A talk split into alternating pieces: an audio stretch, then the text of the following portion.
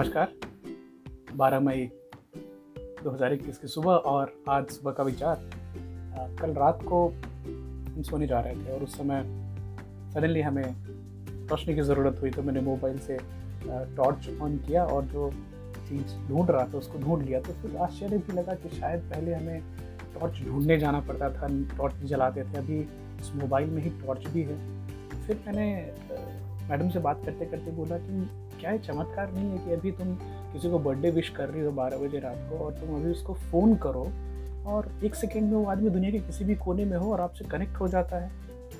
But इसके पीछे की जो तकनीक है टेक्नोलॉजी है, वो क्या हम और आप समझते हैं? बिल्कुल नहीं समझते।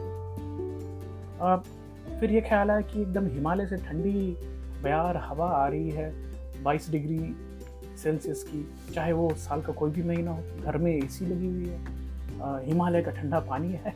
दस डिग्री सेंटीग्रेड का फ्रिज से निकालिए, पीजिए। न पानी भरने के लिए कुएँ पे जाना है, ना हैंड पंप का वो हैंड दबाना है, कल चलाना है कि पानी आएगी, पानी टैप से आ जाती है। ना ही टॉयलेट शौच के लिए गाँव के खेत में जाना है, जो कि बहुत ही कॉमन और जस्ट पंद्रह, बीस साल, पच्चीस साल पहले तक बहुत ही नॉर्मल थी वो चीज़। ना ही लकड़ियाँ इकट्ठी करनी कि खाना कैसे बनेगा, क्योंकि एक नॉब ऑन किया लाइटर लगाई और गैस आ जाती है आपके घर में। पूरी जो दुनिया है ना, वो सिमट के हमारे हाथों में, हमारे फ़ोन में लैपटॉप में, हमारे आईपैड्स में आ गई। पंद्रह हज़ार की, पंद्रह सौ किताबें तो खाली एक किंडल छोटी सी होती है उसमें आ जाती है। तो आप एक पूरी की पूरी लाइब्रेरी अपने साथ लेकर चलते हैं। तभी मुझे ख्याल आया कि हम सब ना एक्चुअली में देव बन गए हैं। जो देवलोक की बातें हमने सुनी थी, पढ़ी थी बचपन, वो सारी चीज़ें हमारे जीवन में और आपके जीवन में आज पॉसिबल है। हम उसको एंजॉय कर रहे हैं, लेकिन हम इसको भूल जाते हैं। तो हम इंसान हैं बट शापित हैं।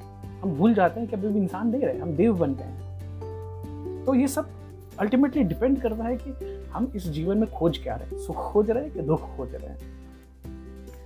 कल ओशो की एक टॉक सुन रहे थे कि अगर तुम्हारे बत्तीस दांतों में से एक दांत में दर्द हो जाए तो तुम्हारा जीवन नरक बन जाए।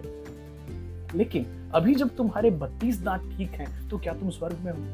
नहीं।